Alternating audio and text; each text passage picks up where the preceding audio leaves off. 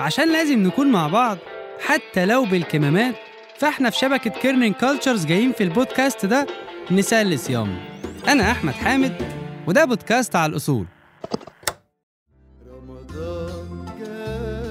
رمضان شهر الخيرات؟ أكيد. شهر الحكايات؟ ده كده كده. رمضان كمان شهر الذكريات وبطولة العالم في العزومات. وعزومات يعني كنافة بالجبنة كنافة بالمانجا كنافة بالنوتيلا. ويا عالم السنة دي هتبقى بإيه؟ حاجات كتيرة بنلاقي نفسنا بنرجع لها ونعملها كل سنة في شهر رمضان من غير ما نفكر. في كل حلقة هعرفكم على طقس من طقوس رمضان. والتاريخ العجيب اللي وراه.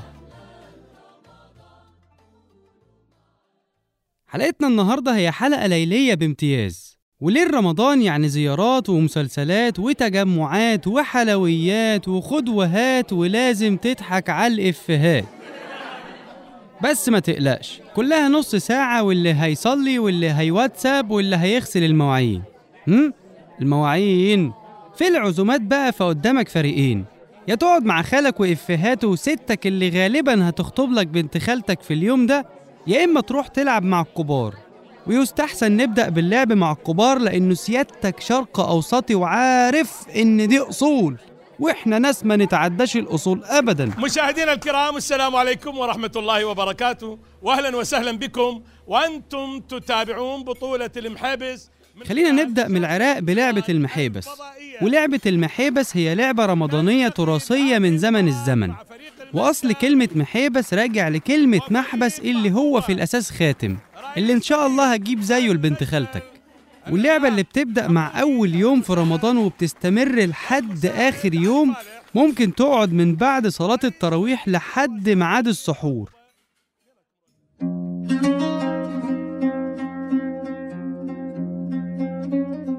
نرجع للمحابس واللي بيقال إن تاريخها راجع للعصر العباسي.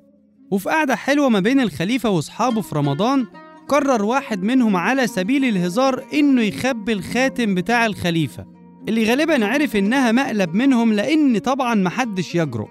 فقرر يكمل اللعب معاهم وطلب من المساعد بتاعه إنه يدور على الخاتم. وفعلا بعدها بشوية لقى المساعد خاتم الخليفة اللي قرر يحليله بقه. ومن ساعتها يا سيدي واللعبة تنتشر واحدة واحدة وتخرج من البيوت للشوارع والقهاوي ومن بغداد لباقي العراق. وصلت اللعبة لأنها تكون الأشهر في شهر رمضان ويكون ليها بطولة المحابس العراقية ويشارك فيها كل طوائف المجتمع العراقي وحط تحت طوائف 100 خط. إيدك عالي إيدك أخويا؟ با علي با علي با علي. ترى ما يرفع راسك قاعدة والله. إيدك إيدك عالي أول واحد. أحمد الملاح كاتب وباحث في التراث العراقي كلمنا أكتر عن لعبة المحابس وبتتلعب إزاي. لعبة المحابس من الألعاب التراثية التي يشتهر بها أهل العراق وهي لعبة تراثية مشهورة تعتمد بشكل أساسي على الفراسة وقراءة الوجوه والذكاء. فمن كان يمتلك الفراسة والقدرة على قراءة الوجوه يمكنه أن يفوز بهذه اللعبة بسهولة. كلمة المحابس المشتقة آه، منها آه، اللعبة وهي المقصود بها مصغر المحبس أو الخاتم الصغير. وهو آه، ما يستخدم في هذه اللعبة حيث يتم وضع خاتم صغير في يد أحد الأشخاص. وعلى الشخص الذي يلعب هذه اللعبة أن يجد هذا الخاتم من مجموع من مجموع الأيادي المعروضة أمامه. ينظر في الوجوه ويختار آه، اليد التي وضع فيها المحبس أو الخاتم. وطبعا زي أي بطولة ليها نجوم فبقى ليها جمهور. فتلاقي مثلا لاعب زي شمسي كامل هو بطل فريق منطقة الكسرة وعدنان أبو راس هو نجم فريق الكرادة. أما اللاعب الأشهر في فريق الكاظمية ونجم العراق كلها بحكم عدد بطولاته فهو جاسم الأسود. برمضان نورتنا ليالي الخير. ليالي الخير. وعادة ما بيكون الجمهور موجود ورا فريق منطقته حتى لو بيلعبوا في مدينة مجاورة عشان يعني يحمسوهم بأغاني من التراث وأهازيج وهتافات. وده اللي بيصعب الموضوع على الفريق الخسران اللي مطالب يحل بق الجمهور الضيف ببقلاوة وزلابية بغدادية. واللي ممكن يوصل عدد الجمهور ل 2000 شخص. ده غير الجمهور اللي قاعد بيتفرج في التلفزيون من البيوت. عراقي بقلب واحد كردي وعربي. خلقت نوع من الألفة بين المدن العراقية بين المناطق المختلفة بين الطوائف المختلفة. فمن الجميل أن تشاهد البصري والبغدادي والموصلي والسماوي آه، يمارسوا هذه اللعبة مع بعض. ويتقربوا إلى بعض آه، عن طريق هذه اللعبة فتجدهم يسافروا آه، بين المدن للعب هذه اللعبة ويجلسوا في ليالي رمضان مع بعض من أجل هذه اللعبة.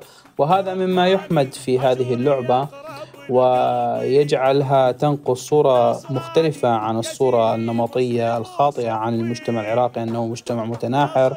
مجتمع آه، فيه اختلافات. بالعكس الحقيقة على الأرض تقول أنه مجتمع واحد مجتمع آه، آه، متماسك مع بعضه. ومش غريب إن نفس اللعبة التراثية دي تقف قدام ال games وألعاب الموبايل. لا وتخرج مؤخرا من العراق عشان تشق طريقها للخليج وباقي الدول العربية. من الدول العربية وهنروح لتاني لعبة من ألعاب رمضان وهي لعبة السيج. شتي هاي طريق مال السيجا أها. لعبتها وجبت ستة. ستة. جبت سميتهم. شوف هي واحد نحسب واحد جوج ثلاثة أربعة. ولعبة السيج هي لعبة تراثية نسائية صحراوية من المغرب ويعتبر أنسب وقت ليها بعد صلاة التراويح وبعد غسيل المواعين. ما هو مش معقول بعد ما أمهاتنا وبناتنا يطلع عينهم عشان يعملوا المحمر والمشمر ما يلاقوش وقت يلعبوا هم كمان. لا دابا كنسمع ميزة اللعبة دي إنها بتجمع الكبيرة والصغيرة قدام صينية الشاي والبلح باللبن عشان تبدأ السهاري. أو بمعنى أدق تبدأ تسليم راية العادات والتقاليد للجيل الجديد. شوف هي واحد نحسب واحد جوج ثلاثة أربعة خمسة ستة. ونظرا لصعوبة اللعبة دي علي أنا شخصيا منتجتنا من المغرب لبنى أبو عجاج اتكلمت مع نجاة السلام من الدخلة في المغرب اللي برضو وريتها تلعب اللعبة دي إزاي. فنسمع من أهل العلم أحسن. السيج هي لعبة تقليدية تعتبر من العادات الصحراوية في رمضان. معروف بأنه من بعد الإفطار العائلة الصحراوية كتنقسم لمجموعات رجال نساء والأطفال وكل مجموعة عندها ألعاب خاصة بها. ولكن الهدف دائما أنهم يقضيوا وقت مجموعين بحكم أن الأواصر العائلية مهمة بزاف عند الصحراويين. لدرجة أنه في المدينة ديالنا اللي هي مدينة الداخلة كاينة خيمة وسط المدينة. من بعد الإفطار كيتجمعوا العائلات الصحراوية من مختلف مناطق المدينة باش تما في الخيمة باش يقضي باش يقضيو وقت مجموعين قبل السحور. طيب على حسب ما فهمت فلعبة السيج هي لعبة نسائية بس أحيانا بيشترك فيها رجالة واللعبة اللي لازم تتلعب على أرضية رملية بتبدأ بتقسيم الأشخاص لفريقين واللي ممكن يوصل عدد الفريق فيهم لست أشخاص.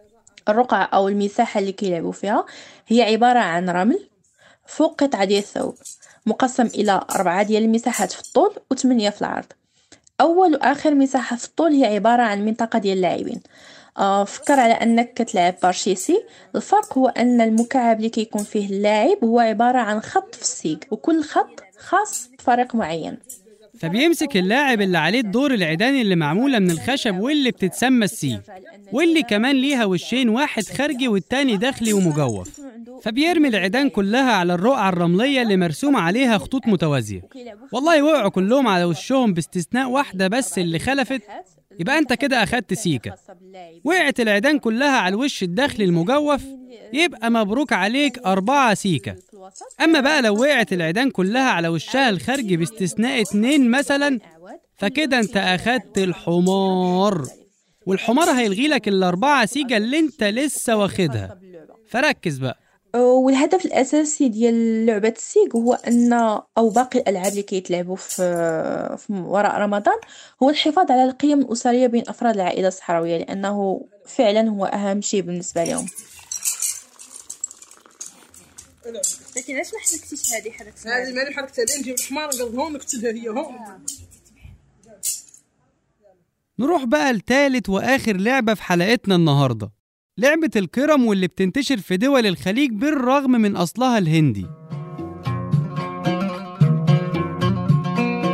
ظهرت في الهند من حوالي أكتر من 200 سنة وكانت في الأساس لعبة الفقراء. عشان يدور الزمن وتنتشر في دول زي باكستان وسريلانكا وبنجلاديش واللي منها وصلت للخليج العربي. وبالرغم من انتشار الجيمز ما بين شعوب الخليج زي ما إحنا عارفين إلا إن اللعبة التراثية دي تعتبر الأشهر في منطقة الحجاز في السعودية لدرجة إن مفيش قهوة أو بسطة شعبية مش موجود فيها الكيرم. الله الله الله الله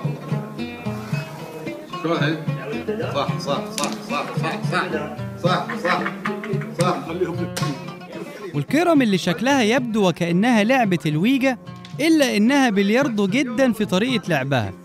فبتضرب حبوب مدورة كده بإيدك وتحاول تدخلها في خانات في أركان الطاولة. وعادة ما بتتصنع من مواد خشبية وبلاستيك وده بيخليها سهلة الحمل للأطفال والكبار. ويمكن تكون اللعبة اتصنعت في الأساس لكبار السن لكن برضو تقدر تصنفها للشباب وحتى الأطفال. لأن من مميزات لعبة الكرم إنها بتنمي ذكاء لاعبها زائد إنها من أفضل الطرق لتقضية وقت الفراغ.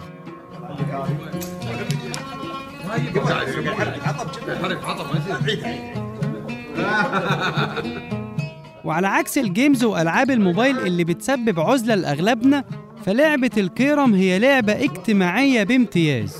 والجميل إن مع وضع كورونا السنة اللي فاتت زادت مبيعات اللعبة بشكل كبير. دعواتكم بقى تفضل بعيد عن الأونلاين اللي سيطر على حياتنا.